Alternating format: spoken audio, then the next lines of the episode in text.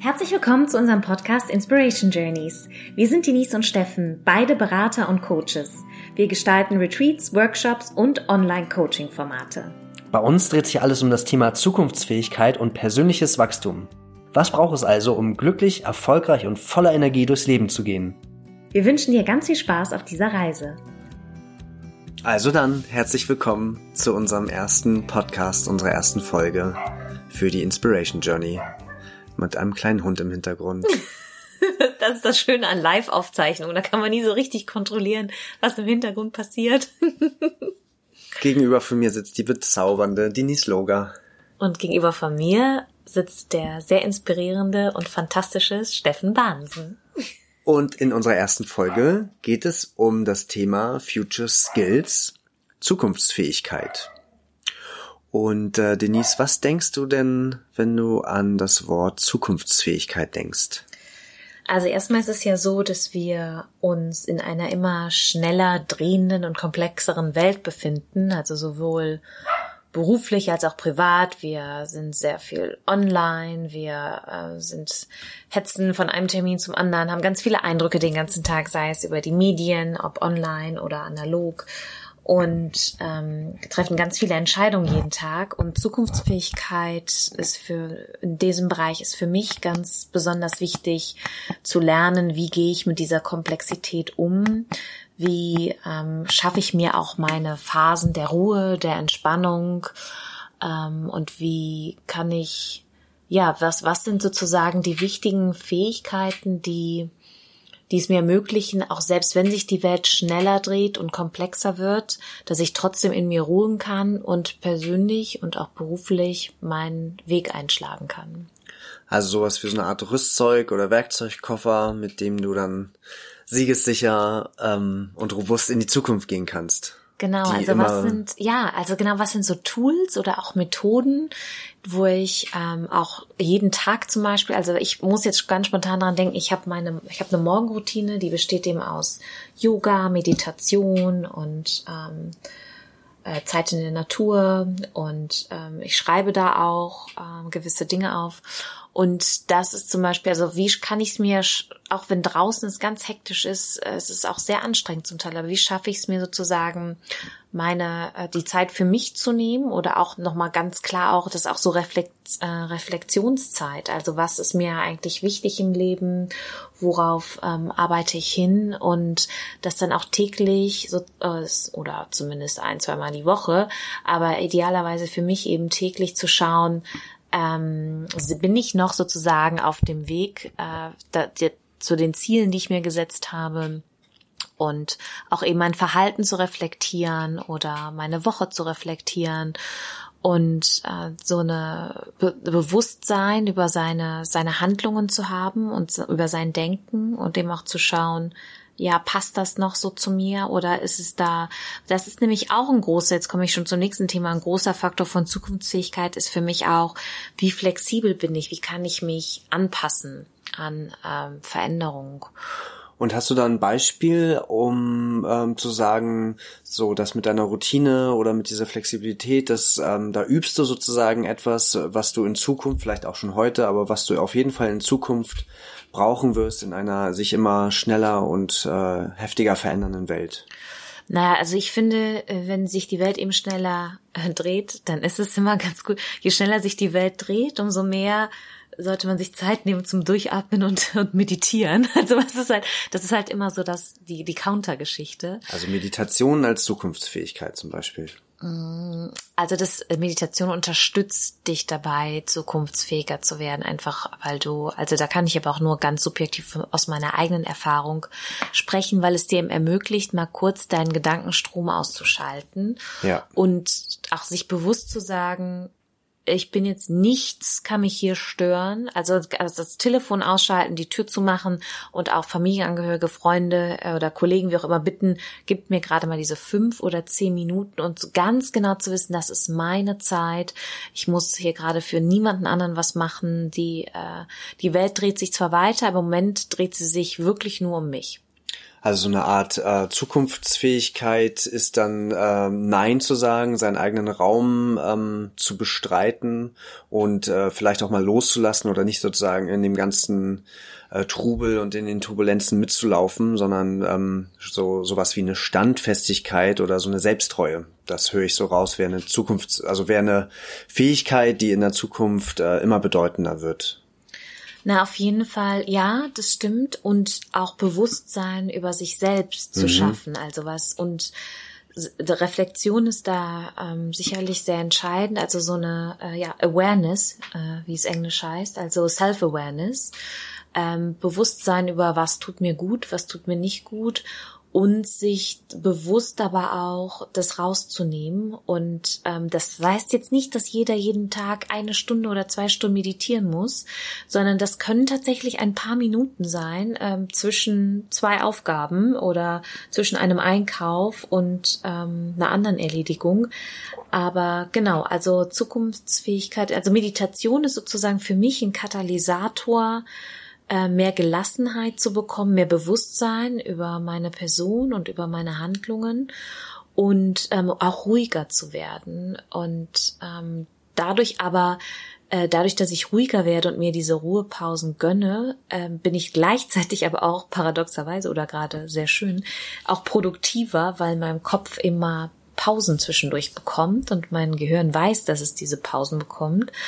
Und ähm, dadurch bin ich dann auch aber gleichzeitig auch wiederum sehr viel produktiver. Und das, ja, das ist sehr, finde ich, das ist ein großer Teil von ähm, sich ja fit machen für die schnelle, komplexe Welt. In der Ruhe liegt die Kraft, habe ich als Jugendlicher mitbekommen, den Spruch und den habe ich bis heute, trage ich bis heute mit. Ja, was, was sind denn für dich noch so, ähm, was sind noch Fähigkeiten oder Tools oder Methoden oder was verstehst du unter Zukunftsfähigkeit?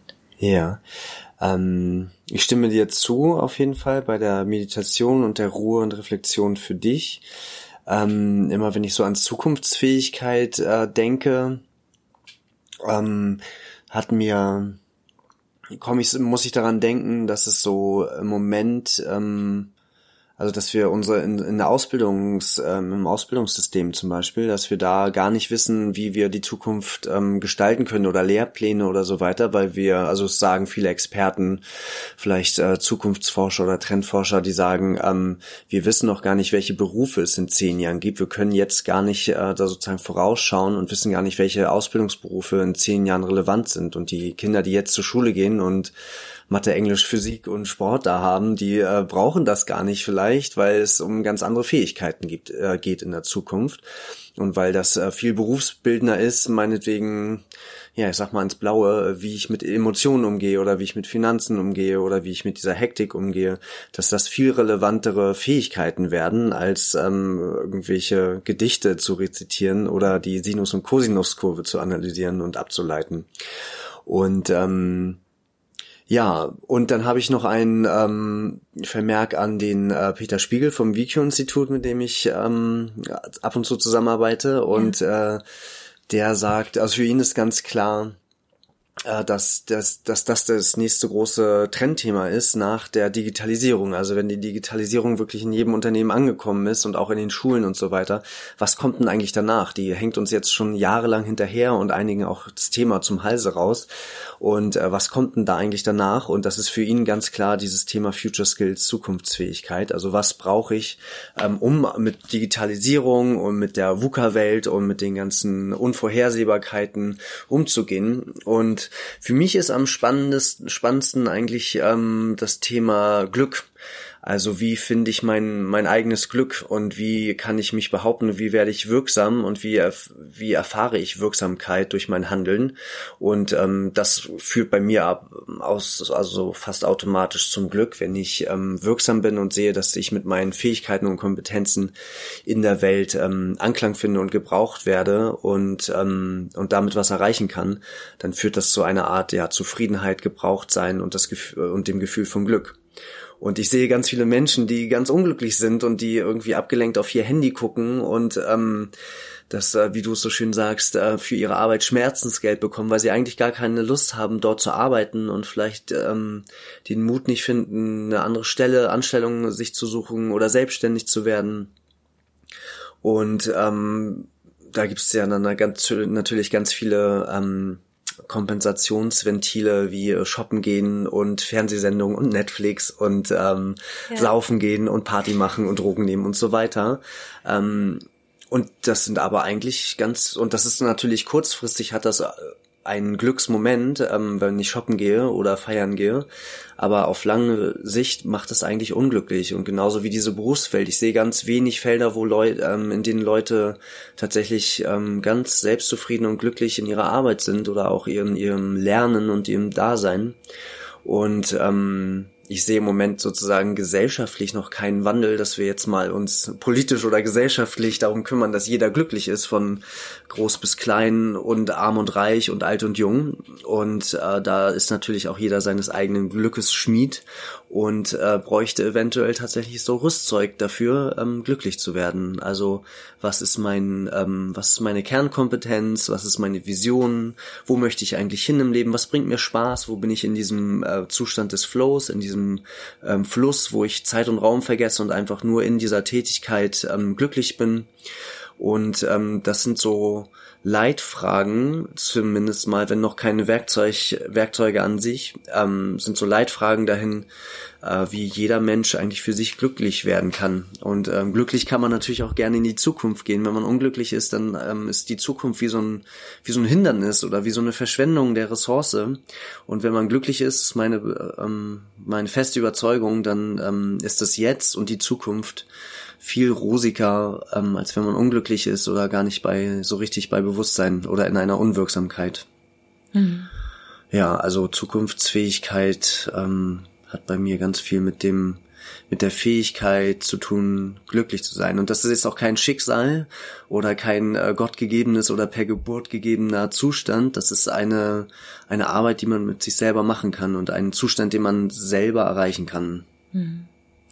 Ja, ich kann dir da nur zustimmen. Ich sehe auch so viele äh, Menschen, die, für die ist das Leben eine Pflicht und keine Kür und so viel unausgeschöpftes Potenzial und die den, äh, die das denken, sie müssen das Leben so leben, wie sie es leben, um irgendwelchen gesellschaftlichen Erwartungen oder vielleicht Erwartungen auch von Eltern oder Partnern oder Freunden zu erfüllen.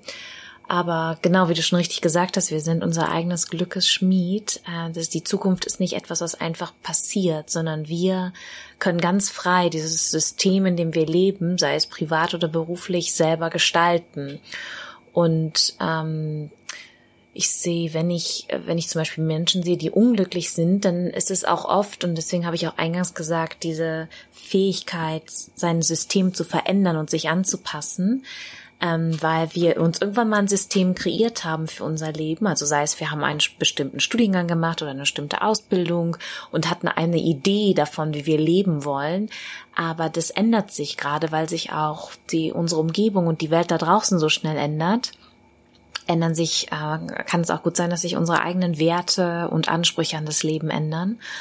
Und ähm, aber das System ist dann irgendwann verharrt. Das ist dann wie so ein ähm, oder rigide und äh, lässt sich nicht mehr verändern. Das ist wie so ein goldener Käfig, dass zum Beispiel der der Traumjob, von dem wir immer dachten früher, das wäre der Traumjob und war es vielleicht auch am Anfang, aber jetzt ist es wie ein Klotz am Bein, da wir eigentlich viel lieber ein Jahr durch die Welt reisen würden und das aber einfach in diesem Job, der uns mich zwar gut bezahlt und mir einen gewissen Lebensstil erhofft, aber mich gleichzeitig auch in diesem ja, System fesselt, in dem ich mich nicht frei entfalten kann und in dem ich nicht wirklich glücklich und zufrieden sein kann. Du hast das Wort Glück genannt. Ich finde auch noch ganz wichtig, so zufrieden. Also ich nehme das, das ist, für mich sind das zwei verschiedene Zustände, glücklich und zufrieden zu sein. Was ist der Unterschied? Ähm, also glücklich ist ähm, verbinde ich auch viel mit so kleinen, mit so, mit so kurzen äh, Momenten. Ich, vielleicht ist es auch so eine von der Übersetzung aus dem Englischen. Also da würde ich mal so sagen, so Happiness in its deepest sense. Also äh, mhm. und zufrieden hat für mich eben noch mal so eine langfristige Perspektive. Das kann aber auch für mich jetzt eine ganz subjektive Einschätzung sein. Und glücklich ist sicherlich auch was, was ähm, na, vielleicht gehe ich dazu, vielleicht trifft ich zu sehr ab, ja. Also ich habe einen ähm, Coach gesprochen mal und der meinte irgendwie, der Glückszustand für ihn ist tatsächlich dieses ähm, zwei, dreimal im Jahr, wo man wirklich die ganze Welt umarmen kann und wo ah. man so breit grinst, dass alle Leute einen sogar schon komisch angucken, äh, weil irgendwas passiert ist oder weil man eine schöne Erfahrung ähm, gemacht hat oder weil man einfach nur in sich ruht und dafür dankbar ist. Und äh, das ist so ein Glückszustand, der dauert dann vielleicht so ein, also der hat das ein bisschen für mich zu negativ oder zu eingeschränkt gesehen. Der dauert dann so kurz, man kann einmal die ganze Welt umarmen und ist total glücklich und jauchzt und springt vor Freude. Und ähm, ja, Zufriedenheit, jetzt wo du es sagst, halt auch dieser, dieser Frieden mit sich selber ist vielleicht dann eher so ein Dauerzustand und das Glück ist sozusagen die, äh, die Spitze davon. Und das darf natürlich auch mal in die andere Richtung runtergehen. Man darf natürlich auch mal Trauer und Wut ähm, dann erfahren. Hauptsache man weiß, wie man damit umgeht, was vielleicht auch so eine Art Fähigkeit ist, ähm, wie ich mit Emotionen umgehe, was ich also was unsere Gesellschaft zumindest in Deutschland in den letzten Jahrzehnten äh, nicht groß gelernt hat oder auch nicht viel dafür getan hat, äh, das zu lernen. Vielleicht kommt das jetzt so ein bisschen raus, vielleicht ist es auch nur die Wahrnehmung in meiner Blase. Aber das äh, wäre dann so, um den Unterschied mal mit äh, zu besprechen, das wäre so für mich der Unterschied zwischen Zufriedenheit und Glück. Ja. Ja, ja. das ist einleuchtend. Und also zufrieden ist, glaube ich, auch, ist, da schwingt für mich auch mit so ein Gefühl von Sicherheit oder man ist gelassener. Ähm, und tatsächlich ist, also um beides zu bekommen, glücklich und zufrieden zu sein, stehen für mich zum Beispiel auch einfach ja, also tiefe Beziehungen oder wertschätzende Beziehungen, also einfach Freundschaften oder ähm, gutes, also oder eine gute Beziehung zu äh, Familienangehörigen. Äh, also für mich stellt sich immer wieder heraus, dass ähm, diese Verbindung, die man einfach zu anderen Menschen aufbauen kann, dass einen das sehr, sehr glücklich und zufrieden machen kann. Und das ist ähm, für mich ein ganz äh, wichtiger Faktor, und das komme ich jetzt auch wieder zurück zum Thema Zukunftsfähigkeit, dass je automatisierter und digitalisierter ähm, unsere Arbeitswelt oder, oder generell unsere Welt wird, umso mehr finde ich, ist es ähm, ganz bedeutend, dass wir auf menschliche Qualitäten und Eigenschaften den Schwerpunkt legen und dass wir uns erlauben dürfen, menschlicher zu sein und das eben auch dadurch uns auch hervorstechen und überhaupt in dieser ähm, ja in einer immer digitalisierteren Welt eben bestehen können. Und das, äh, ich finde, das merkt man gerade auch. Also es gibt sehr viel, sei es in den sozialen Medien oder generell in den Medien, ähm, dass viele Menschen sich auch immer mehr ähm, dadurch ja immer mehr ihre Gefühlswelt zeigen oder auch mehr Bewusstsein zeigen und auch das, ja, das Menschsein mehr umarmen, würde ich sagen, was ich sehr schön finde. Und was auch ähm, sehr wichtig ist, denke ich, für zum Beispiel Unternehmen, um dauerhaft erfolgreich am Markt bestehen zu bleiben, ist auch menschlicher zu werden. Das kann anfangen bei der Teamarbeit, Umgang mit Konflikten, interne und externe Kommunikation.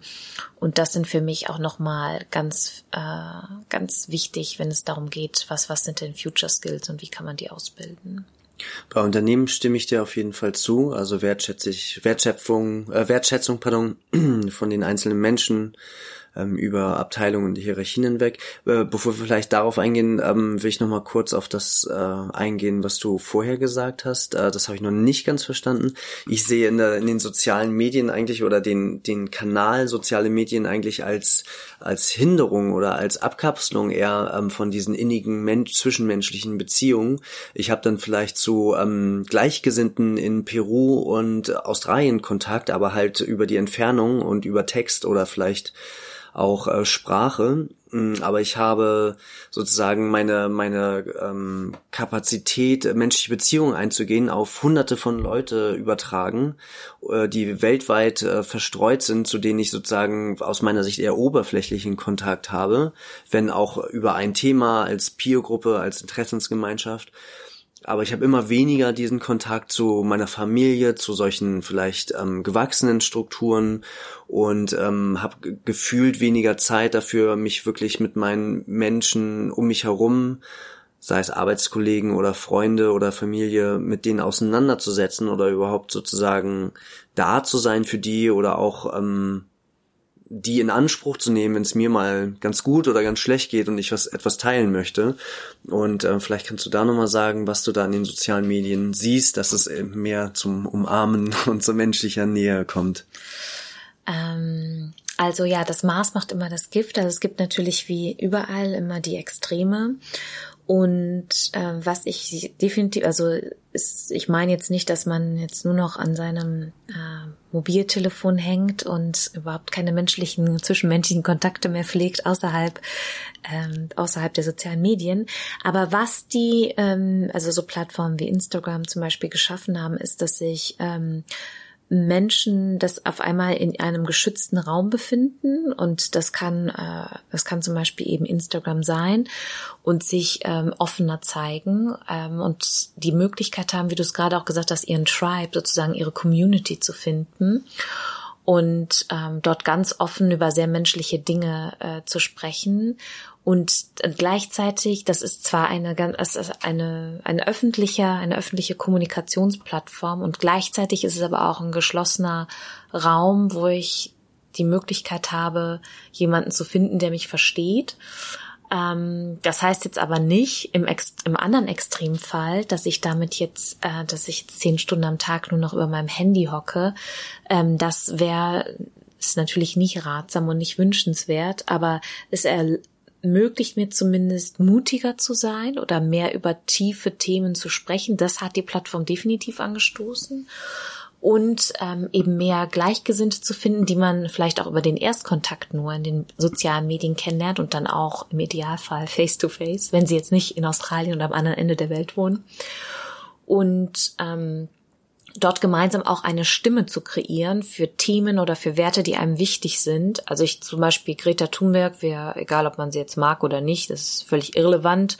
Ich sehe das ehrlich gesagt ganz pragmatisch. Die ist da und äh, die nimmt einen Großteil der Aufmerksamkeit. Also in 2019 im letzten Jahr hat sie wie keine andere zuvor, das haben Wissenschaftler und Politiker ähm, und andere Akteure in den 30 Jahren zuvor nicht geschafft, das Thema Klimawandel so sehr in die äh, Medienpräsenz und Aufmerksamkeit in den Mittelpunkt zu rücken. Und ähm, die ist halt da und es ist egal, ob wir sie mögen oder nicht. Äh, das ist äh, das ist den Medien egal, das ist ihr egal. Ähm, sie hat geschafft, eine ganz starke Stimme zu kreieren und da waren sicherlich viele soziale Medien wie Twitter und Instagram und so von Vorteil. Ähm, das ist so, so die andere Perspektive auch. Also meine, mein Konsens ist, ist äh, das Maß, also es kommt immer auf das Maß an und es kann dienen sicherlich, um Kontakte zu machen, um seine Community zu finden, um gemeinsam für die gute Sache einzustehen. Ähm, genau. Das Gute kann sich mit größerer Wucht dem Bösen entgegenstellen, wenn der Zorn ihr dienstbar zur Hand steht. So in etwa hat das Gregor der zehnte oder dreizehnte im Mittelalter gesagt, das war ein Papst. Und ähm, das trifft auf äh, Greta Thunberg zu, musste ich gerade denken. Vielleicht ist Wut oder Zorn auch so eine Art Zukunftsfähigkeit oder so für sich einstehen. Ja. Aber ist dann auch die Frage bei Wut oder Zorn, wie, inwieweit ist das anschlussfähig? Denn wenn ich mit Wut und Zorn kommuniziere. Aber ähm, es macht sie ja. Ja, ich sage auch nicht, dass das, was sie macht, gut ist oder schlecht ist. Ich sage, dass sie hilft. da ist. Ja. Also es hilft zumindest, um Aufmerksamkeit zu schaffen. Ja. Ich weiß nicht, ob es hilft, um positive Veränderungen anzustoßen. Und es geht ja eher darum, auch effektiv was voranzubringen. Und ja. ähm, bei, mit Wut und Zorn verschließt man sich wahrscheinlich auch eine anschlussfähige Kommunikation mit seinen Mitmenschen. Ja. Sollte kein Dauerzustand sein. Aber gut, kleiner Exkurs. Wir haben Wir haben über ähm, die Zukunftsfähigkeit ähm, Glück geredet und zwischenmenschliche Beziehungen. Ja. Und ähm, sowas wie Meditation am Anfang, Achtsamkeit für sich genau. einstehen, Selbsttreue. Und ich würde gern nochmal auf so ein paar so konkretere, mehr messbare ähm, äh, Zukunftsfähigkeiten eingehen. Ähm, mir fällt tatsächlich ein, auch äh, aus meiner, aus meinem beruflichen Hintergrund, der Umgang mit Komplexität. das haben wir schon angesprochen, die Welt in ihren Turbulenzen und äh, in ihren Hitzigkeiten im Moment, ähm, die wird tatsächlich immer komplexer. Man spricht ja auch von dieser VUCA-Welt äh, in der kann man nicht so sehr schön geradlinig vorhersehen oder mit Bestimmtheit wie in den 90ern sagen, ja, ja, das geht immer so schön so weiter. Irgendwann kommt ein Crash oder irgendwann kommt etwas Unvorhergesehenes und äh, man muss sich sozusagen neu ordnen und neu positionieren. Und da hilft auch kein komplexes Regelwerk mehr oder keine A-B-B-A-Beziehung. Da muss man wirklich selber gucken, ähm, welchen, welchen Reim mache ich mir da draus oder welchen, wie interpretiere ich die Geschehnisse und wie schaffe ich daraus vielleicht erstmal Sinn oder auch ähm, ja Handlungsweisen, die mich ähm, in dieser komplexeren Welt ähm, weiterbringen oder überhaupt, äh, die mich dazu bringen, ähm, damit umzugehen. Was hältst du davon, den Umgang mit Komplexität in, als Zukunftsfähigkeit? Ähm, ja, ich finde, das steht so über allem. Am besten wäre, wir würden das mal einem konkreten Beispiel anschaulich machen. Kannst du, erinnerst du dich ein Beispiel auch aus deiner Workshop-Tätigkeit oder Facilitation oder Berater-Tätigkeit? Wo man so ganz, also wo man, wo wir mal so durchdeklinieren können, ganz konkret Umgang mit Komplexität. Also viel geht es natürlich darum, dass die äh, Services oder Produkte ähm, auf einmal ähm, ersetzt werden durch ähm, durch äh, billigere ähm, Produkte oder durch andere Services. Man sieht, man guckt sich zum Beispiel ähm, Airbnb versus Hotels an ja. oder Uber versus Taxis und ähm, oder damals ganz tolle Suchmaschinen, äh, die jetzt von dem von gut der großen Tante Google äh, übernommen worden sind oder beziehungsweise ähm, in den Schatten gestellt werden. Äh, diese Unvorhersehbarkeit, ähm, ähm, also ich habe kein konkretes Beispiel, ich habe nur ganz viele Fälle, wo ähm, wirklich die Komplexität mit der Zeit steigt und nicht ähm, einfacher wird. Wir suchen uns natürlich auch immer ähm, oder wir wollen, wir wünschen uns immer, dass äh, die Zustände oder die Strukturen und Prozesse einfach gehalten mhm. sind, weil wir da einfach einen besseren Überblick haben. Ja. Aber das ist halt leider nicht immer der Fall und wir denken, dass wir ähm, auf einem guten Trab sind. Ähm, und äh, tolle Tastentelefone herstellen und auf einmal kommt da so ein Smartphone um die Ecke und äh, der Laden ist pleite. Ja. Obwohl wir vorher immer mit unserem Portfolio von hier nach dort gewandert sind und uns immer darauf eingestellt haben. Auf diese eine Sache konnten wir uns nicht einstellen und dann gehen Firmen zugrunde. Das dauert äh, keine paar Monate und dann ist ein riesiger Konzern, ist der schon fast abgewickelt, weil etwas Unvorhersehendes äh, gekommen ist. Also eine technologische Entwicklung zum Beispiel, die man vorher nicht gesehen hat ich denke eher in meinem äh, Blick auf die Umwelt, dass es, dass die Komplexität steigt dadurch, dass wir ähm, uns nicht mehr verlassen können auf die Ressourcen, wie wir sie jetzt haben. Das ist natürlich ein großes Thema, die äh, Umwelt- und Klimaveränderung. Ähm, ja, also wie kann wir wie können wir damit umgehen? Wie können wir sozusagen ähm, Modelle uns ähm, ableiten oder wie können wir Modelle interpretieren oder Studien interpretieren und dadurch versuchen, ein Modell zu entwickeln, was uns in Zukunft ähm, am Markt hält oder überhaupt auch persönlich ähm, am Leben hält oder in unseren gewohnten Routinen verbleiben lässt. Ähm, das ist ein großer, das ist für mich ein großes Thema und das ähm, je mehr passiert, desto komplexer wird es. Das wird nicht einfacher. Ähm, das sind immer mehr Schichten von ähm, Veränderungen und die ich zum Teil erahnen kann durch Modelle oder Berechnungen, aber zum Teil auch wirklich nicht vorhersehen kann. Und wie gehe ich dann damit um, wenn es eintrifft? Ja, also ich ähm, mein, komme ja aus dem Klima, äh, aus der Klimageschichte. Ich war ja lange bei der UN strategische Politikberatung, also bei den äh, Klimaverhandlungen, den internationalen der Vereinten Nationen. Und ich finde immer, Klima ist so ein äh, perfektes Beispiel für Komplexität, dass, ähm, dass man nur lösen kann, wenn man es ganzheitlich betrachtet. Also der Klimawandel ist ja eine globale Herausforderung und die erfordert eine globale Lösung, weil wir sitzen im Prinzip alle im gleichen Boot und müssen müssen in eine gleiche Richtung fahren und ähm, können halt nicht, weil wir können zum Beispiel nicht sagen von äh, hier vom ähm, von diese 30 Zentimeter Atemluft zum Beispiel gehören mir, danach fangen deine an. Das ist wie die Luft, ist auch das Klima, es ist alles miteinander verbunden. Und, ähm, und das ist unfassbar komplex, ist für unsere Köpfe oder für unsere Denkweise unglaublich schwer zu begreifen, weil da ich nehme jetzt nur mal eine Lebensmittelwertschöpfungskette, weil das eben mein, mein Fachgebiet ist, also die Zukunft der Ernährung und wie sich Foodsysteme nachhaltiger gestalten lassen. Da fängt es eben an bei der Produktion mit Einsatz von Pestiziden, Antibiotika, über Verarbeitung, dann die Transportstationen dazwischen, äh, die verschiedenen Stakeholder und Personen, die damit eingebunden sind, dann die Verarbeitung, Verkauf, dann die ganze Lebensmittelverschwendung, dass ein Drittel der Lebensmittel, die wir produzieren, weggeschmissen werden. Da sind so viele, so viele Faktoren, die ähm, ja, die das äh, unfassbar komplex machen und das ist natürlich erstmal äh, überfrachtend und da weiß man nicht, wenn man jetzt Klimawandel, ja, wo soll ich denn da jetzt anfangen? Und ähm, das fragen sich alle. Ja, genau. Aber ich sage immer, das ist ganz, also erstmal ist es sehr gut, das ganzheitlich zu betrachten und äh, neben Studien, die du eben schon erwähnt hast und neben der Wissenschaft, vor allem auch mit Stakeholdern, also wirklich mit den Akteuren, äh, die auf, von verschiedenen Seiten auf dieses eine Phänomen blicken, sich mit denen an einen Tisch zu setzen. Aber dann one step at a time. Also äh, wir können jetzt auch nicht äh, morgen äh, den Klimawandel stoppen. Aber es mit kleinen Schritten vorwärts gehen und gerne schnell. Aber das ist, ich sage mal etwas, dass es äh, etwas gegen den Klimawandel zu machen oder klimafreundlicher zu leben ist, so einfach für jede einzelne Person umzusetzen. Das ist, kann sein, dass ich weniger Fleisch pro Woche esse. Das kann sein, dass ich öfter das Fahrrad benutze, ähm, dass ich äh, mehr mich lokal und regional ernähre und nicht ähm, ständig exotisch eingeflogene äh, Früchte zum Beispiel oder andere Sachen konsumiere.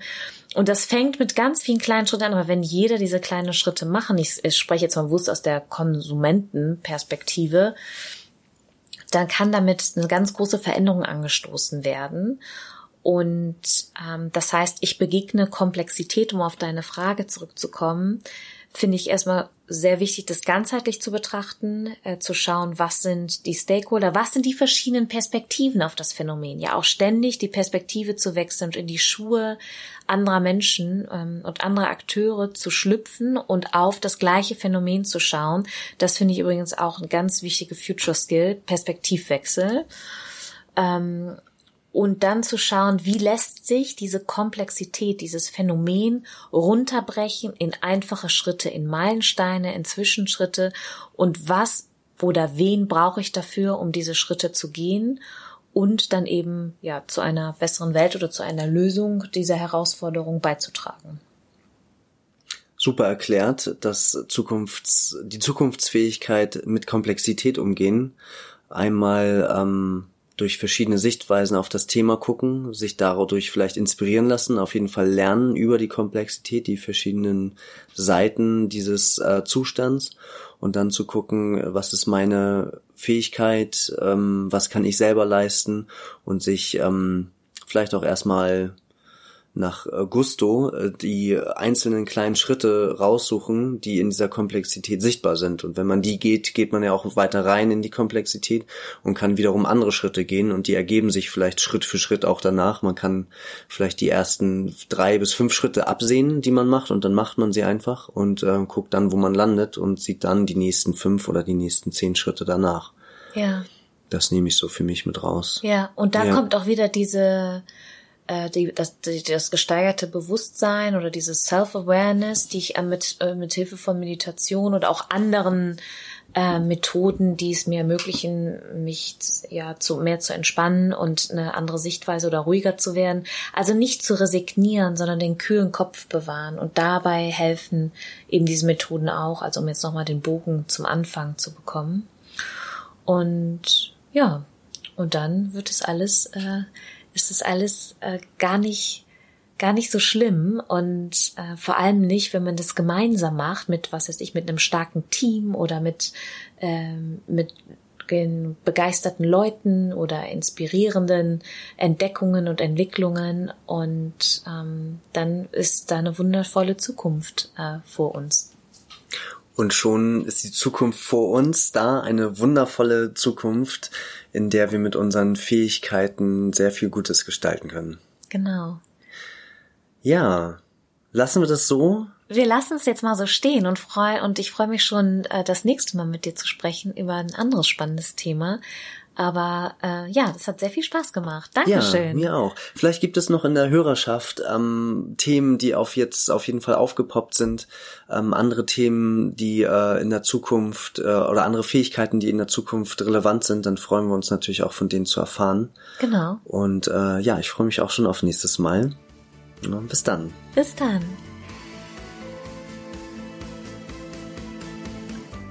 Und das war unsere neueste Episode auf den Inspiration Journey Podcasts. Wir hoffen natürlich, es hat dir sehr gefallen und wir freuen uns auf deine Rückmeldungen und Anregungen. Besuche dazu einfach unseren Instagram-Kanal at Inspiration Journeys und hinterlasse uns einen Kommentar zur heutigen Folge. Weitere Informationen zu unseren Workshops, Retreats und anderen Angeboten findest du auch auf unserer Webseite inspiration-journeys.com. Wir freuen uns von dir zu hören und wünschen dir noch einen wundervollen Tag. Yes!